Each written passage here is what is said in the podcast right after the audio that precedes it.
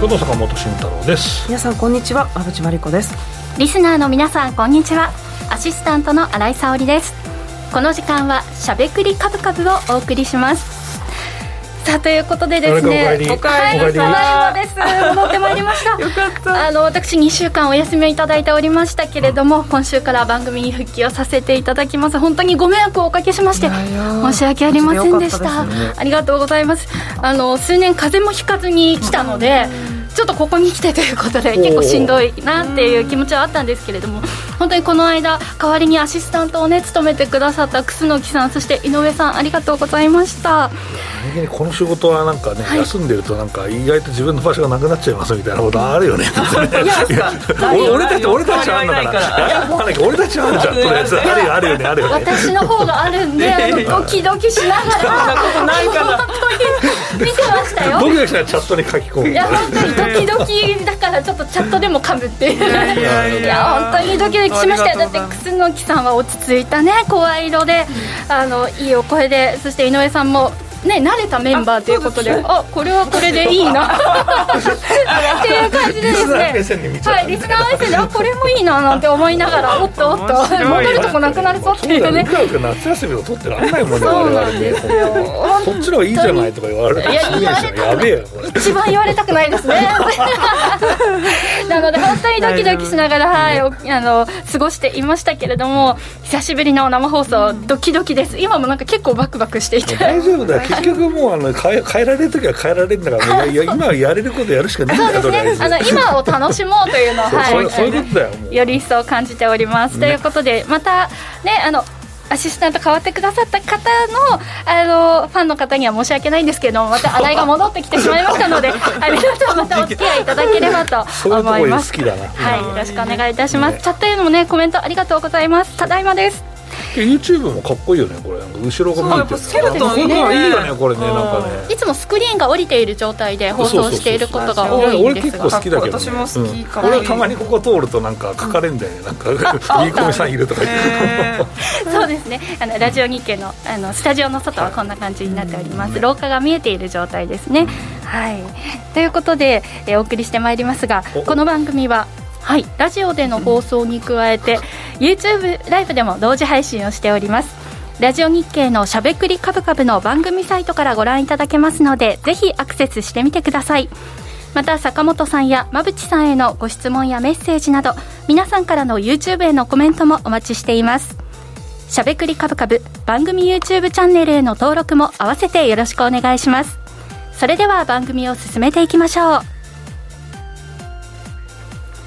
この番組は岡三証券の提供ファンディーノの制作協力でお送りします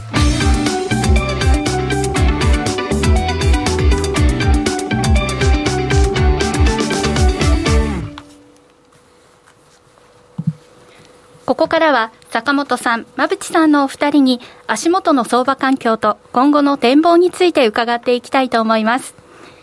さて、今週のマーケットですが、まあ、なんといっても日本時間の13日火曜日の夜に発表されたアメリカの8月の CPI、消費者物価指数だと思います。インフレ鈍化を見込んでいた市場では予想を上回るインフレ加速にまあ一転してリスクオフとなり世界的な株安となりました。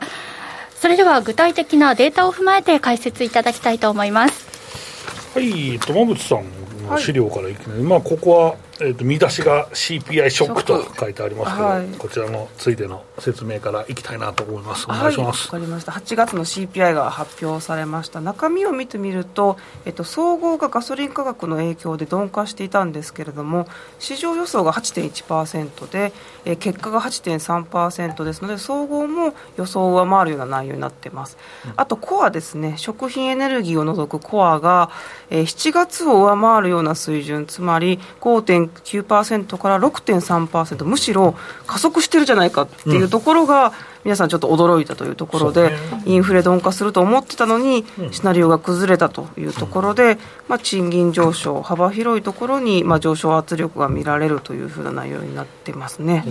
まあ、ここの背景は、家賃の話が結構、うん、まあ、そのエコノミストの中でももう話が出ていて、はい、でまあ、その物件の価格はさ、ずっと上がってたわけじゃないですか、はい、で、えーと、家賃って、まあ、そのまま入ってる人もいるから、まあ、日本よりは柔軟みたいなんだけど、うん、棚ごとの関係は、でも、えー、そこ、物件価格が上がることによって、家賃が高くなるじゃないですか、はい、そのスライドがずっと今起こっている状況で、これの、えーと、家賃が、えー家賃物件価格が落ちてくるの、落ち着いてくると家賃が落ち着いてくるので、うん、まあ、そこの特需みたいな、うん、えー、特需っていうかあれだけども、大きな影響っていうのは、まあ、今後、剥がれてくるよねとは言われてはいるんですけど、うん、まあ、意外と数字見るとセンセーショナルだよねっていう、まあ、みんながもうこのまま下がっていくもんだろうっていうのがなかなかね、えー、とうまくいかなかったというのと、ジャクソンホールっていうのまあ、発言もありましたからね、はい、だからまあ、やっぱりインフレに対してかなり強い意識で臨むというようなところなんですかね、これは。これ、住居費に関しては CPI のおよそ3分の1を占めるということで、前月比でいうとプラス7%、え前月比でいうとプラス0.7%、前年同月比でいうとプラス6.2%と、90年代初期以来の伸びだったということで、はい、驚きがあったのかなと思います。これを受けてナスダック、ニューヨークダウ、SP503 指数が今年最大の下落率となったんですけれども、21日の FOMC ですよね、うん、これがもしかしたら1%の利上げがあるかもしれないと思ってる方々が30%ぐらいいるみたいなんですよ、ね、かなりすごいスピードで織り込まれたんじゃないかなと思っていて、うん、そうなるとね。1%でももうなんかあんまぶれないんじゃない？多分。20日に1%が発表されても、うん、もう織り込まれてるかな。僕は思ってる気がしますけどね、うん、なるほどね、そしてまあ最終的な政策金利も4%台半ばもあり得るみたいな形になっているので、はいちょっと私たちもこのあたり覚悟しなければならないです、ね。うん、そうなるとさ、まあ多分金利もっと上げるしかないから、うんね、だから織り込まれるよね、多分。だからまた円安になるんちゃうんっていう、そういう話ですよね。時短とね。はい。うんでしたね。まあ、いろいろな上昇が、あと、まあ、生活に直結しそうなところでいうと、ガソリン価格、やっぱり気になるなって思うところなんですけど、これやっぱり意外と高止まりで、なんかちょっとピクッと高くなった感じがするよね、なんか円安分がなんか乗ったなっていうのが、最近1週間に1回ぐらいは入れますけど、うん、意外と数字でいうと、ガソリン価格、前月比で10.6%低下して、過去2年で最大の下げ、ここまでも結構ね、ガソリン価格って上下している印象があったんですが、それでも最大の下げということで。本当になんか振り回されますね。そう、まあ、米国はまあそうなんだけどね。うん、日本もまあまあまあですけど。そうですね。まあ、で、まあ、一方、そんな中、日本はというところですけれども、お時間許す限りで、うん、はい、はい、行ってみましょうか。日本はだから企業物価が上昇していると、うん、で8月が9%上がっているとなると、うんうん。私たちの消費者物価は2%なのに、うん、企業の方々の取引は9%っていうことは、うん。うん、やっぱ企業の方々がかぶってるってことですよね、これは違うんですか？まあ、そう、厳密にはそうにはならないかもしれないですけど、まあ、海外との取引もありますからね、はい、だから、まあ、実際のところ、僕らの、えー、と足元のその、うん、食品とか、生活して、はい、まあ、ガソリンはかなりビビって上がってくると思うんですけど、うん、電気代も一応上限まで来ちゃったし、はい、で、えーと、今回の、ね、上限まで来ちゃったし、うんと、食品とかに関しては、ちょっとだけ遅効性は多分あるなとは思っていて、うん、まあ、特に小麦とかって、まあ、半透性みたいな感じになっているので、えー、だからそこがまあこれから効いてくるっていうのはあるかもしれないですけど、意外と日本の物価って本当落ち着いてますよね。落ち着いてますよね、でまあ、その他、うん、あのえー、個人旅行の解禁ですね、うん、このあたりは経済再開がかなり、うん加速されそうだなっていうふうなニュースになってますよね、ねはい。うん、まあ、個人旅行は本当に解禁、まあ、されたなという、うん、さされたらだいぶ変わるかな、ね、そうですね、あのコメントでも、インバウンド銘柄含め益拡大中、坂本さん、ありがとうございますと、まあ、これはあんまり良くないねという時買われて、なんかここでインバウンドいいぞという時にまに売るのが一番今まで良かったんですけどね、はい。まあ、まだちゃんとした数字が回復するのが見えてないから、意外とここが高値なのかもしれないなとは思ったりもするんですけど、まあ、でもね、安いところに仕込んでおくのはやっぱり大事かなとは思いますし、まあ、うん、やっぱり自由旅行が戻ってきて本格的なんですけど、ね、ただでも消費の傾向は変わると思ってますよ、うん、あの中国の方が多分まだ、ね、海外の自由旅行が、うん、というかまあ海外ながら出れないと思うので、ね、だからまあどっちかというと、欧米の方とか、あまあ、中国の周辺のアジアの方とかが、まあえー、日本に来られるような感じになるので、ちょっと消費形態が変わるかもしれないなと思いますね、はい、また旅行の補助も、ね、出ますしね。はい。うんまあ、為替介入についてはここは後半でちょっとじっくりお話ししたいですね。うん、すねはい、うんここまでは坂本さん、馬淵さんのお二人に足元の相場環境と今後の展望について伺いました。続いてはこちらのコーナーです。坂本慎太郎の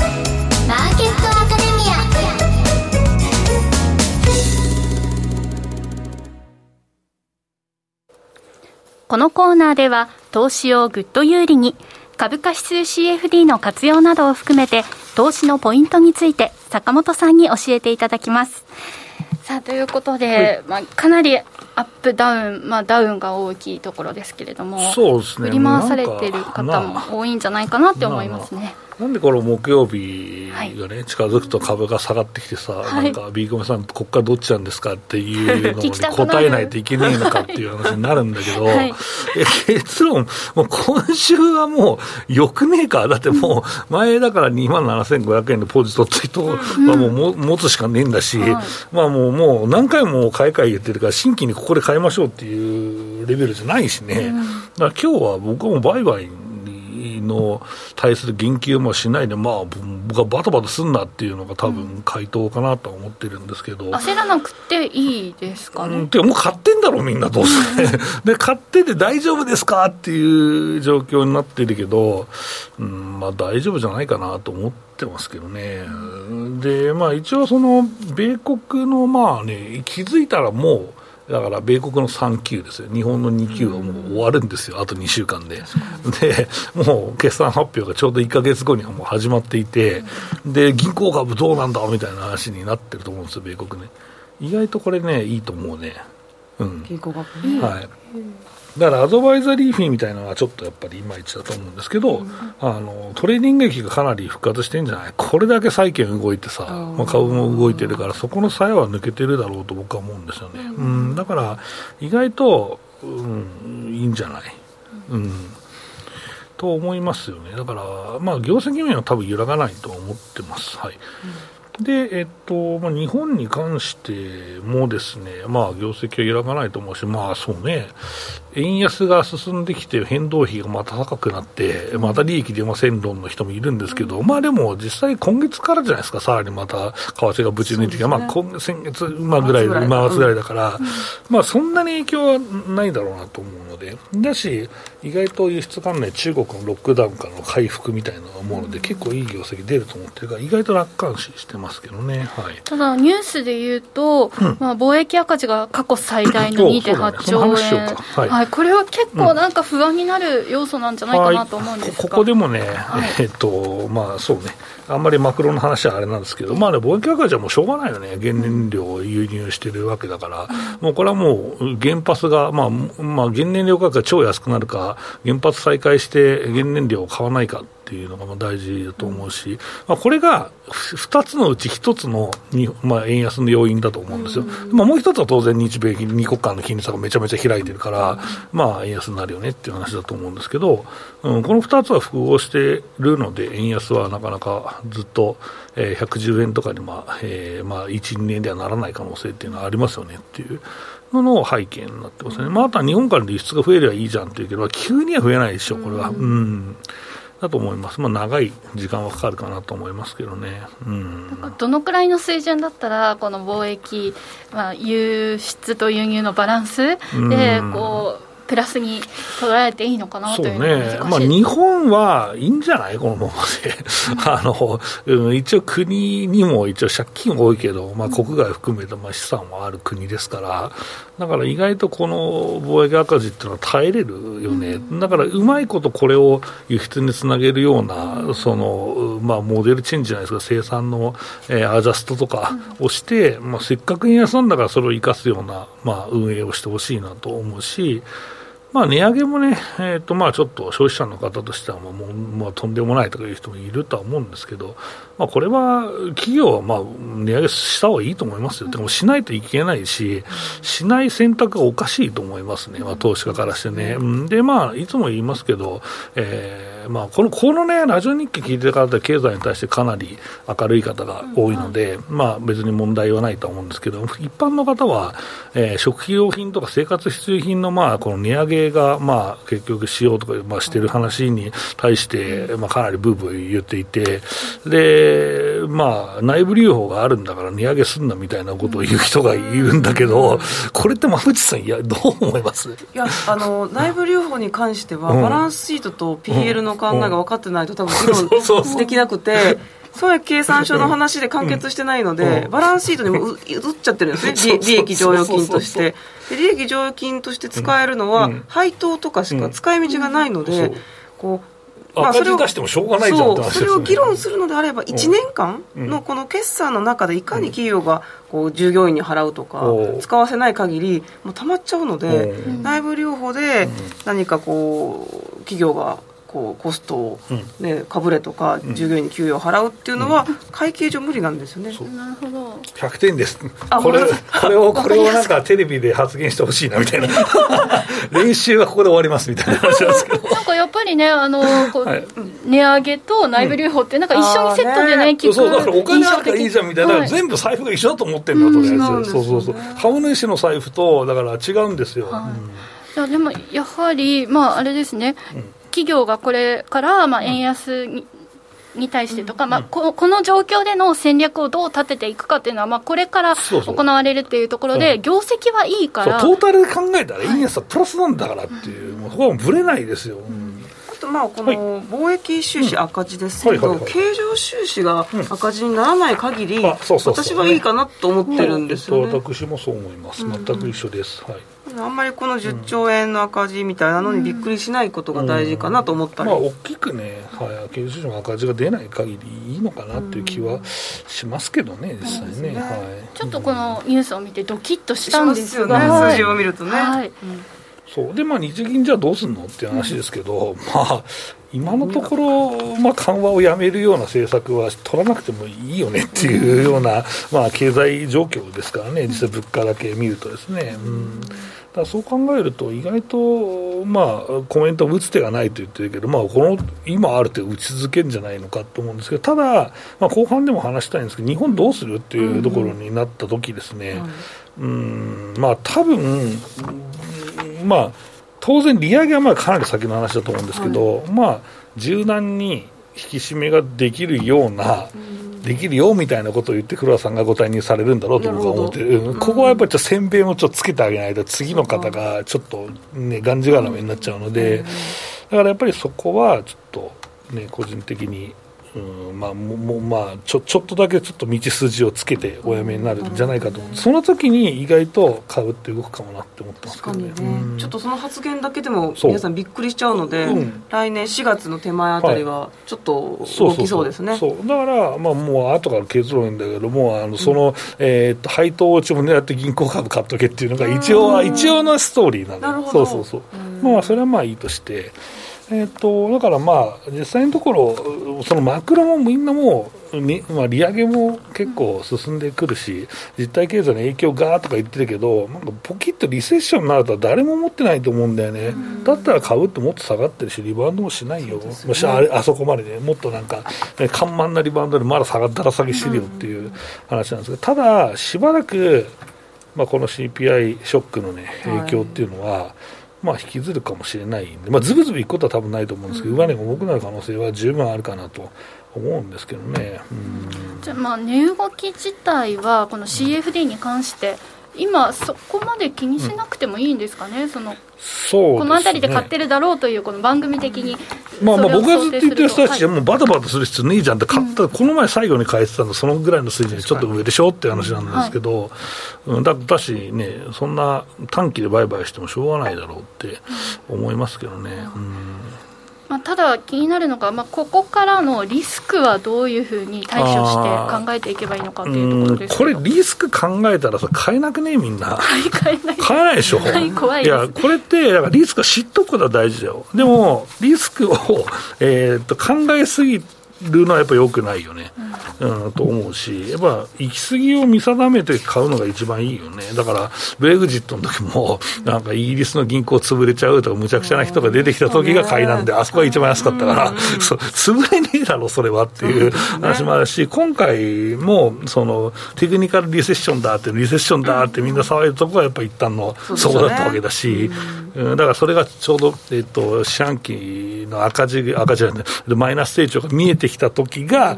そこだったじゃん、結局。そう。だからやっぱりそう考えると、いや、CPI ショックも実はもうそこなのかもしれないなっていうのが、短期的なね、思ったりするんですけど、まあ、それはまだ分からんから、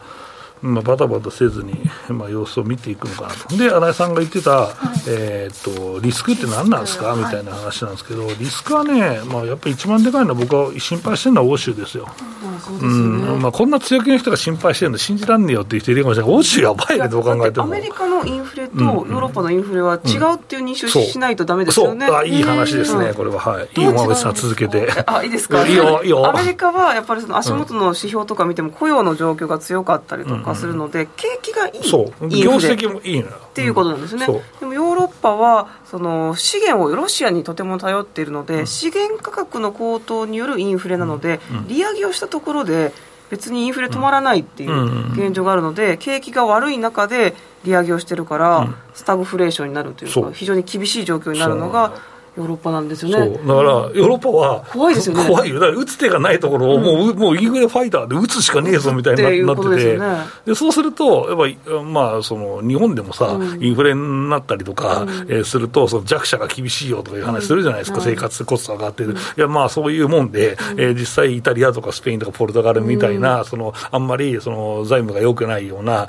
え財政良くない国は、え実際、金利がめちゃめちゃ上がって、また、あの、財政運営が厳しくなっちゃうんですよ。これがね、やっぱね、ショックの一つの要因になっちゃうかもしれないよね。怖いですね、デフォルトするかもみたいになったら、ね、そしたらまあ、ドイツ銀行はどのぐらいのその、デポジットがあってな、みたいな話にななるわけですよ。その、どのぐらいの債債務を持っててな、みたいな話になって、それがなんか新聞とか一覧にピーとかで出てくるんですよ。で、怯えるっていう。で、やばいやばいっていう、ラジオ日記で朝から晩までこの話をずしているというふうになるんですけど、まあ、これが来るんじゃないやっぱり。あと一回同じようなパターンの利上げすると、もう、もう見えちゃうよ。でもさ、いまいち ECB って、アメリカみたいな綺麗な利上げのそのマーケットの対話ってさ、したくなさそうじゃない、なんか。国も多いですよ、そうそうそうそう。どこを基準にしたらいいのかそうなんですよ。すよね、だからもう、規定路線でこのままもう4%までいくんでしょうっていうのは、投資家もやべえと思うから、ちょっと考えたくないし、うん、もう運営側も、いや、なんか、なんかインフレなんとかなってくれとか思いながらや,、やってるよね、そうそうそうそうそう。利上げしたところでだから、これはね、ちょっとね、うん、こう3万円のね、日経平均3万円の一つのね、抵抗勢力になるかなと思ってるんだけど、まあそこはでもまあ僕は、うん、業績だけでいくと思ってるから。うん、日本、個別で見れば強いけど、うん、地政学とかで含めるといろいろ懸念はあるという、はい、そうなんですよね。欧州に関してはだからこう戦争が終わらない限りは回復が見込めないと思ってもいいってことですよね、そうですね、まあ、戦争終わったとしても、供給網、ね、そう供給網が、まあ、資源価格が下がって、下がるまでに時間かかるだろうし。意外と手が日、日銀も打つ手がないけど、意外と欧州は打つ手が難しいっていうところなんだと思うよ。アメリカと日本に関しては、まあ、例えば金利とか、そのあたりの調整がうまくいけば、こうパッと回復できる可能性もあるじゃないですか。うん、だからやっぱりお金を、ね、投資をするなら、うん、アメリカ、日本、まあ、業績のいいところにっていう、ねまあ、だから日本はまだだからみんな投資してないからこれからなんかいいじゃねえかみたいな来ると思ってるよ、個人的に、ねうん、そこに期待したいなと思います、はい、はい、まあ、なんといってもやっぱり業績の良さっていうのがね心の支えになるなというのを、ね、はい、感じました、以上坂本慎太郎のマーケットアカデミアでした。今、投資家に人気の金融商品、クリック株365をご存知ですか？クリック株365は日経225やニューヨークダウといった世界の代表的な株価指数をほぼ24時間、日本の祝日でも取引できる注目の金融商品です。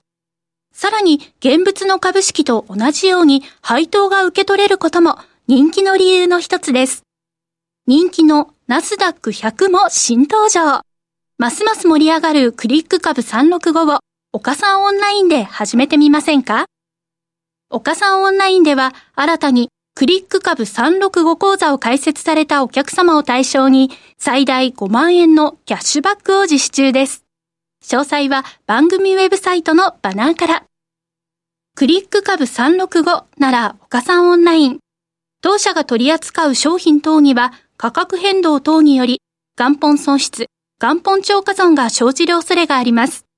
投資にあたっては契約締結前交付書面等を必ずお読みください。金融商品取引業者関東財務局長金賞第53号岡三証券株式会社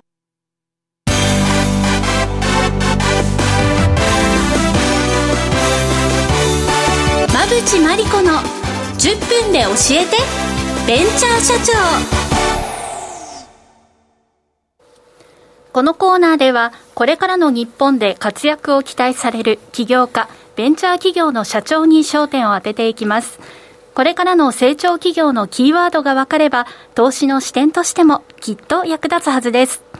今日は株式投資型クラウドファンディング最大手のファンディーノで紹介しているベンチャー企業株式会社エアロジーラボ代表取締役谷真一さんとお電話、えー、谷真一さんにお電話でご出演をいただきます。谷さんよろしくお願いします。はい、えー、代表エアロジーラボ代表取締役の谷と申します。よろしくお願いいたします。ではここから馬淵さんにバトンタッチします。お願いします、谷さんよろしくお願いします。はい。で谷さんはバッテリーではなくエンジン発動機を原動力とするハイブリッド型のドローンエアロレンジシリーズを開発、販売されています。今ね、このドローンの注目度が高まっていますが、はい、問題点は飛行時間が短いことなんですよね。谷さんはどんなこのドローンを開発されているんでしょうか？はい。えー、まあ一般的なドローンはですね、あの充電したバッテリーの電力を使って飛ぶんですね。で、あの大体飛行時間は15分から20分。まあ、長くて30分、これが、まあ、一般的なドローン、まあ、ですからバッテリードローンという前に、ドローンはそういうものです、一般的に。で、我々のドローンはですね、えー、その飛行時間が2時間以上というような長時間飛の飛行が可能です。なぜこんな2時間もすごいですね。長いですね。まあ、その違いはですね、ええ、我々は、その、我々のドローン、エアロレンジです、レンジシリーズは、ハイブリッド型ということが、それが特徴です。はい、ハイブリッド型というのは、エンジンエンジンを使った発電機とバッテリーを併用していると、いわゆるあの一般に走行しているあのハイブリッドドローンと同じようなタイプの,、えー、あの形です。ですので、えー、バッテリーでバッテリーに充電した電力を使うのではなく、ガソリンで発電した。そのあのガソリン。でエンジンを回して発電するその電力で飛ぶそういう構造ですので2時間以上の飛行が可能です。坂本さん、どうですか、このドローン。いや、面白いですね、ね車は、まあ、若干気候は違うとは思うんですけど、ええ、まあ、あのハイブリッドはまあいろんなところで使われているとは思うんですけど、うんとこのドローンで、えっと、ハイブリッ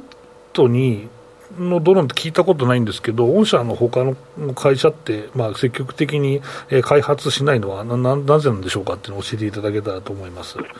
まあ、これはですね、あのまあ、日本で一番最初にハイブリッドドローンを出して、で実際に運用している我々にとっては、実はあの割と不思議なことだったんですけども、うん、おそらくですねあのハイブリッドドローンと一般のドローンの違い、つまりエンジンここが問題であったかと思います。えつまりですねあのドローンというのはえコンピューターそれからいろんなセンサー例えば加速度センサー GPS センサー、まあ、そういうものを積んだあの非常に繊細なものです。ですから振動に弱いんですね。でその振動がですねエンジンの前に極端に増えるわけです。ですから我々も苦労するのはエンジンのエンジンの振動の対策、ノイズの対策、それからですね、あのそのあのまあ、当然ながら、あのフライトコントローラー、まあ、コンピューターの部分の調整も非常に大変なんですが、機械的に振動を触らないようなあの形っていうのが非常に我々のドローンの形になっています。なるほど。で、まあ、2時間も飛べるようになりますと、どんなところでの利の利用が想定されますか？はい、どんなところと言われますと、あの逆にですね今までドローンが世の中に出てきてですね空の反産業革命と言われるようになったと。これはどういうことで言われるようになったかと言いますと今までできなかったことができる。つまり一つはですね災害のや被災地でのけあのいろんな状況把握であったりあのメガソーラーの検査ができる。人間が行けないところを行ける、まあ、これがあのドローンがあの夜中にえー、社会実装されたらこんなことができると皆さん希望を持っておられたところです、しかしながら実際はあのバッテリーのドローンというのは先ほど申しましたようにあの15分から20分となりますとこれはまっすぐ行って帰っただけでもですね5分、10分のあの先しか行けないわけですね。となりますと今までドローンがどんなに役立つという言われてたことあのいろんなことありますね。災害あの物流、これがですね実は何にも実は使えないという、これがこれが今の現実です。ですから、われわれのあの長時間のドローンというのは、そういう意味で、ドローンのあの最大欠点を解消するということで、あのドローンドロ今まで本当にドローンが使われドローンが使われるような用途と想定されていたところで、現実に使えると、そういうことです。確かに、なんかドローンってこういうふうに使えそうだねっていう話は盛り上がったじゃないですか、うん。でね、でも私も何度か実際の小さいドローンですけど、操作したことがあって、これ、本当にそんなことできるの、荷物運んだりできるのかなって疑問だったんですけど、やっぱり疑問は疑問の通り、できなかったっていうことなんですもんね。そうなんです、はい、その通りなんです。ね、でこのハイブリッドということで、ガソリンを使うっていうことなんですけど、これ、まあ、素人質問ですけど、これって危険性はないんですか？はい。正直にお答えしますと、はい、これは危険性はあります、うん、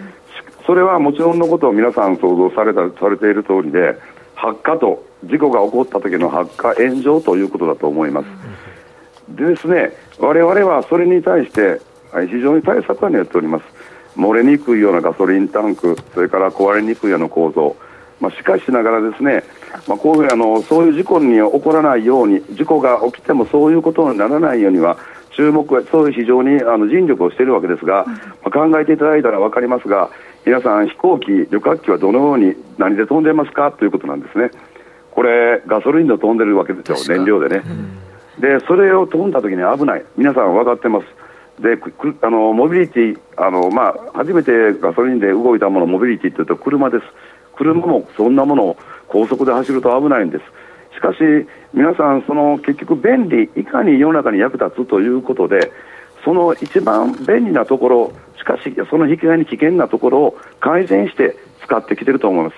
飛行機のガソリンについて今、問題になる、危ないからということはあまり言わない、しかしながらそれに対して常に安全対策を講じていくという方向は、この姿勢は必要ですが、あの私はあのそういうことで、今現在あのガソリンを使ったこのハイブリッドドローンが、まあ、唯一解というふうには考えています。あのあともう一つ聞きたいんですけど、確か今年の12月からこのドローンに関して免許制度が導入されると思うんですけど、ガソリンを使っているものだと、特別なランクのライセンスとかは必要なんでしょうか？はい、今現在あの、そういうものが必要という情報はありません。うんなるほどじゃ今まで通常通りでハイブリッドのものも使えるということで。いいですね。あと、まあ、エンジンを使うと何かこうコストが高くなりそうなイメージもあるんですけどこの辺りはどうなんでしょうか？他の一般的なドローンに比べてコスト感はどうなりますか？はい。あのもともとエンジンを積んでいるエンジンを積んでいない。ということでもちろん初期の機体としてのコストは高くなります。しかしながら、あのバッテリードローンというものはですねあの使えば使うほどバッテリーはダメになるわけなんですね、大体30回から50回使うとバッテリーはダメになります、そうでエンジンの方はですねメンテナンスとそれからですね、まあ、あのホームセンターで売っているような今後燃料を継ぐだけでですね、あのどんどん飛べるわけですので、これがですね、まあ、例えば週に、えー、5、6時間使うような産業の用途で考えますと、大体我々の試算でいうと、えー、2年間、2年使うと完全に我々のドローンの方がコスト的には安くなるという試算が出ています。長期で見ればエンジンの方がコストが安いということなんですね。ということです。はい、あとはこうこれからこういろいろ広げていくときの販売戦略はどのようにお考えでしょうか？はい、えー、我々ですですね、2020年12月に日本で唯一日本日本で唯一上場してますドローンとしてドローン企業として上場していますあの、まあ、企業とですね、まあ、この販売実績は国内では1位なんですがそこと業務提供しまして、まあ、まずあの開発委の製造委託契約を締結して販売促進、まずは国内で進めております。そしてですねもう一つはですね海外にチャンネルをあの海外チャンネルを今作っているところです。我々のドローンはあの日本国内のように道路の道路交通網などのインフラが整っているところよりも、えー、インフラの整っていない海外で非常に役に立つのではないかというふうに考えておりますので、今現在ですね、マレーシアの企業と提携してですね、あのそちらで実証実験を行う予定でおります。うんなるほど海外も見据えて上場企業と提携して販売を今促進されているということなんですね。そうですあ素晴らしいですね。とは今後の事業展開について改めて教えていただいてもよろしいでしょうか？はい、あのー、我々はあのドローン企業、まあ、ドローンの、まあ、ベンチャーなんですが日本でですね一般的にドローンのベンチャーというとほとんどはソフトウェアプラットフォーム開発です。で我々はその中で非常に少ないハードウェアドローンそのものを作る会社です。そして、ね、さらにドローンを作るといいましても我々は機体を作ってドローンのコーディネートしてあのいろんな最高のパーツを集めて作る。あとソフトウェアを集める。それで我々のドローンを作り上げるということですので我々はドローン関連企業さんとは全て一緒に協力共有していける可能性を持っています。それをその我々の強みを生かしてですねあの、まあ、先ほども言いました国内はもとよりですね海外に展開していこうと。もちろんのことそういう強みを生かしてですね今はハイブリッドと言ってハイブリッドドローンと言っておりますが我々はあのいわゆる今現在ハイブリッドユニットハイブリッドドローンというのがベストと考えておりますがあの今後のことを考えたときにはいろんなあのパワーユニットそういうものをすぐに開発できたものならばあの他社のものであってもすぐに我々が採用するとそれによって最高のドローンができるとこれが我々の強みですので開発にも力を入れていく予定です。素晴らしいお話ですね、ね、ありがとうございます。既存の他のメーカーとも競合しない部分があるっていうのは強みですよね。うん、ね。はいそのように考えています。はい。いやなんか飛び具合とかがどう違うのかとかも実際に見たり操作したりね、ねしてみたい。で2時間もね。ですね。はい。よりこう、あの、コメントでもピザの宅配したいみたいな、ね、はい、お声もありましたけども、そんな日が近づいた感じがしましたね。はい、ありがとうございます。ということで、谷さん、今日は素敵なお話をありがとうございました。はい、ありがとうございました。ここまでは、馬淵真理子の10分で教えてベンチャー社長でした。来週もお楽しみに。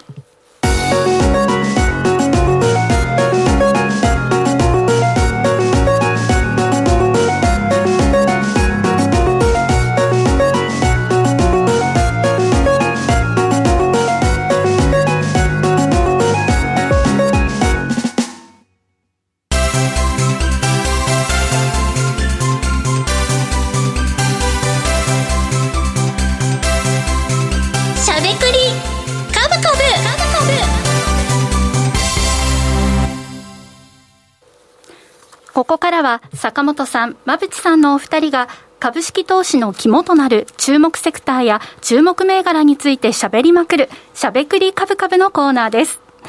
さあということで、え銘柄紹介もあるんですが日本について、うん、まあ、おさらい為替介入？そうですね為そうそう替介入について。あのレーティンえレート確認って別に出てるじゃんって思うんですけど、あれはまあよくあるよね。昔からよくやるやああいうことで一応為替介入しますよみたいなことを皆さんにお知らせしてるんですか、でもちょっと難しい。いやいやいや難しいんです。よ、俺難しいと思う、結論難しい、ねでも、いや、あのーレート確認はやっぱりよくやるよね、あのこれって、リーマンショックの後のさ、円高局面でもええ結構レート確認とかあって、えでまあ、僕がまあ運用にいた時は、えっと、僕のデスクの隣の島が外債だったんですよ。で、えバーッと為替動いて、これどうしたんですか？って言ったら、なんかあれ、各社に、ええあの、レートの確認が入ったらしいみたいなのが、まあちょっと教えてくれた人、そうなんすか？みたいな。まあ、で、よくピコって反応すんだよね、あれと。でもレートって出てるじゃないですか、マーケットに、うん。でも各社に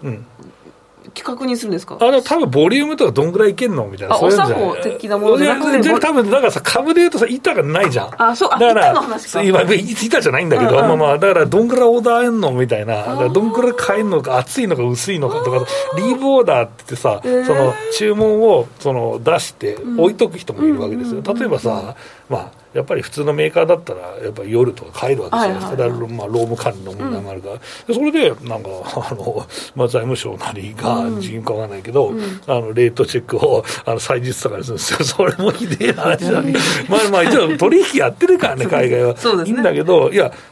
逆にその財務省の人も、いや、お休みなら、あの、お家でゆっくりされたらいいんじゃないですかって、俺俺は思うんだけど、いや、でもそれだけ真面目に為替のこと考えてるんですよ。あ、そうですかっていう、まあ、いつもの一人芝居になっちゃうから、この辺にしとくんだけど、まあでもそういう、い上がるんだよね、ビュビュビュって。そうそうそう。だからこれ今だったら円高の方になるのかこっちですよねそうでそれってさ、でもさ、なんでそれでさ、ああの上がんのかなと思って、いや、なんかインサイダーじゃないけど、会った瞬間さ、でもトトレーダーがブワーッと買ってんのかなとか思ったりするんじゃん、なんかその円高価格の時だったら、確え、なんなんだ、なんだと思いながらですね、まあでも昔から伝統的にあるようですね、そういうことなんですね。いろんな影響と。で、インフレはじゃなくて、えっと、介入あるないの話は、馬口さんからいただこうかと私思います。もちょっと分かんないんですけど、でも現実的にちょっとむず、まあ単独介入があるのか。まあそうね、ね。うん、まあ、あの綺麗な話をさ、あん。まり綺麗な話でこういうところでししようと思っている評論家じゃないんだけど、うんはい。やっぱり介入って、山内さん、やっぱりあの日本だけでやるんじゃなくて、もう世界で強調してやらないと意味はないですよねみたいな話ですよ ね。アメリカを含めてやらないといけないというのが一番一般的な話なの一般的な話だで、けど、アメリカがでもドル高から助けてくれと言ってねえもんそうなってね。話、欧州も意外に利上げして強いから、日本とか、あとは韓国、中国ぐらい、じゃないの、ある意味通、通貨で困ってるというか、弱くなっちゃって。だったら別にする必要ないし、しても意味ないんじゃないかって気がするよね。のでこれは口先介入の範疇を超えてないのかもしれないですね、まあ、口先介入はまあやりましたっていう奇跡だから、ねそう。そうお前ら仕事やってんのかっつって、一応やってますみたいなところだと思うけどさ、もう極めて日本人的なな。うん。えこの投資をしている身としてはどのくらいこ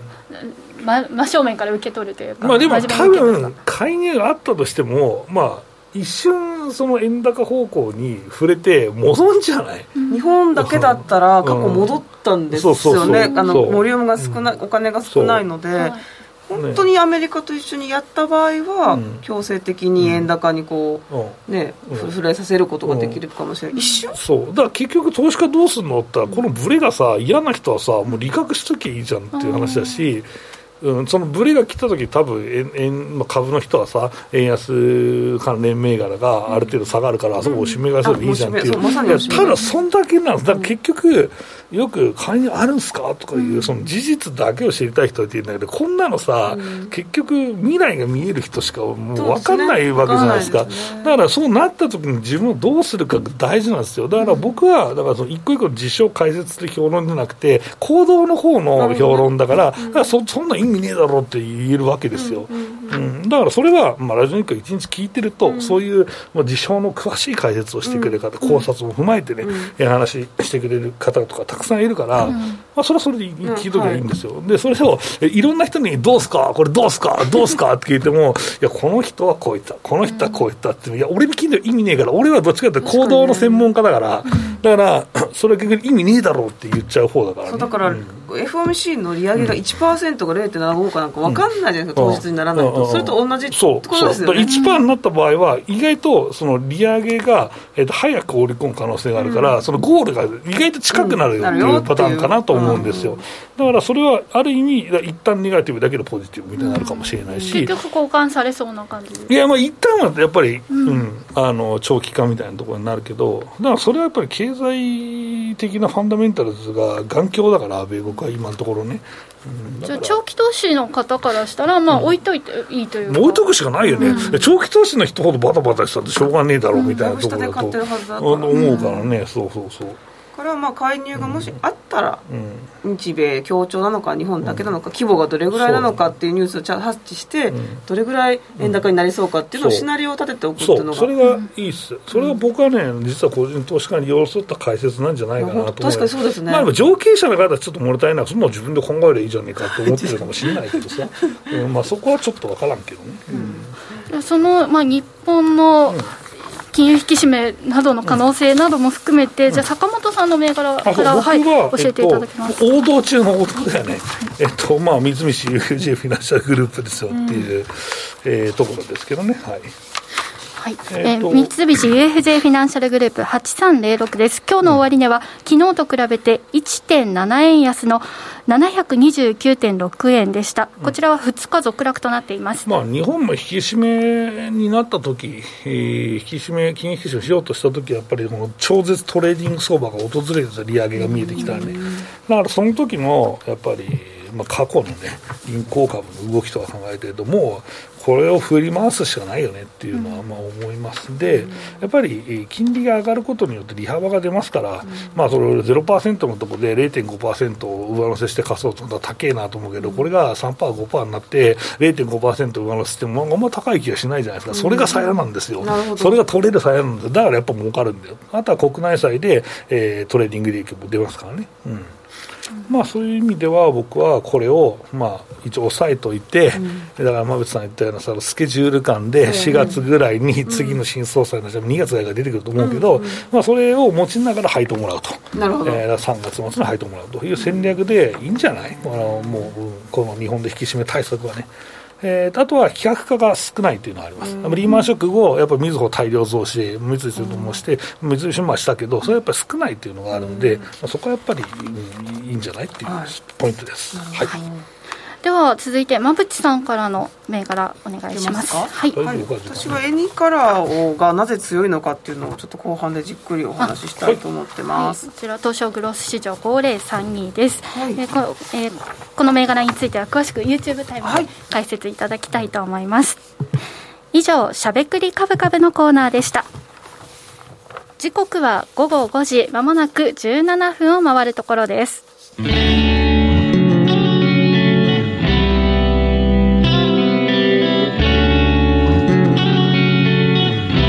しゃべくり。カブカブ。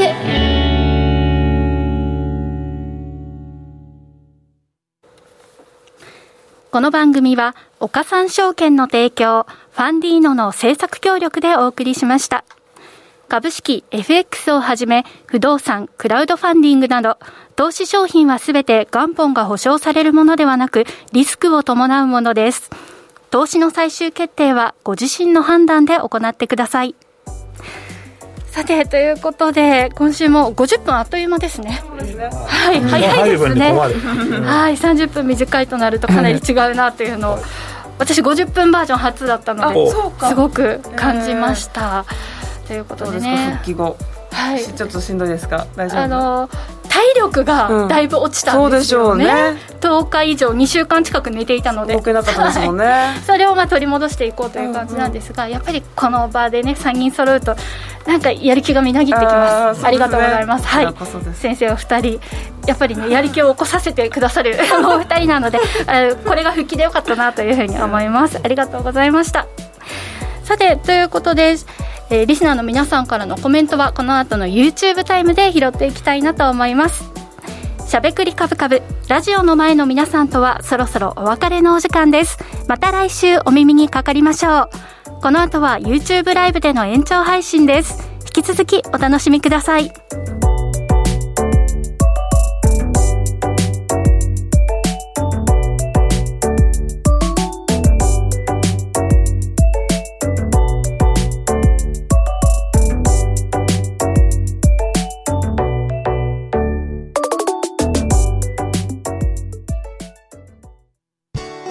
杉村富夫 CD マガジン9月号。投資環境の好転なるか。追い風に乗る投資法は9月21日発売。マーケットの変化を読み秋相場に向けて有効な投資作戦を解説します。CD60 分価格は送料別で税込7700円。お申し込みはラジオ日経ネットショップサウンロード。または電話0335954730まで。ESG、時々耳にするけど何から始めよう。そんなあなたに。ESG A to Z は ESG がよりわかる、身近になるをコンセプトに ESG に前向きな企業のインタビューや専門家による解説など ESG の最新情報満載でお届けします。これからの投資のヒントになるかも。ラジオ日経第一で平日の月曜お昼12時から、ポッドキャストや YouTube 動画でも配信中です。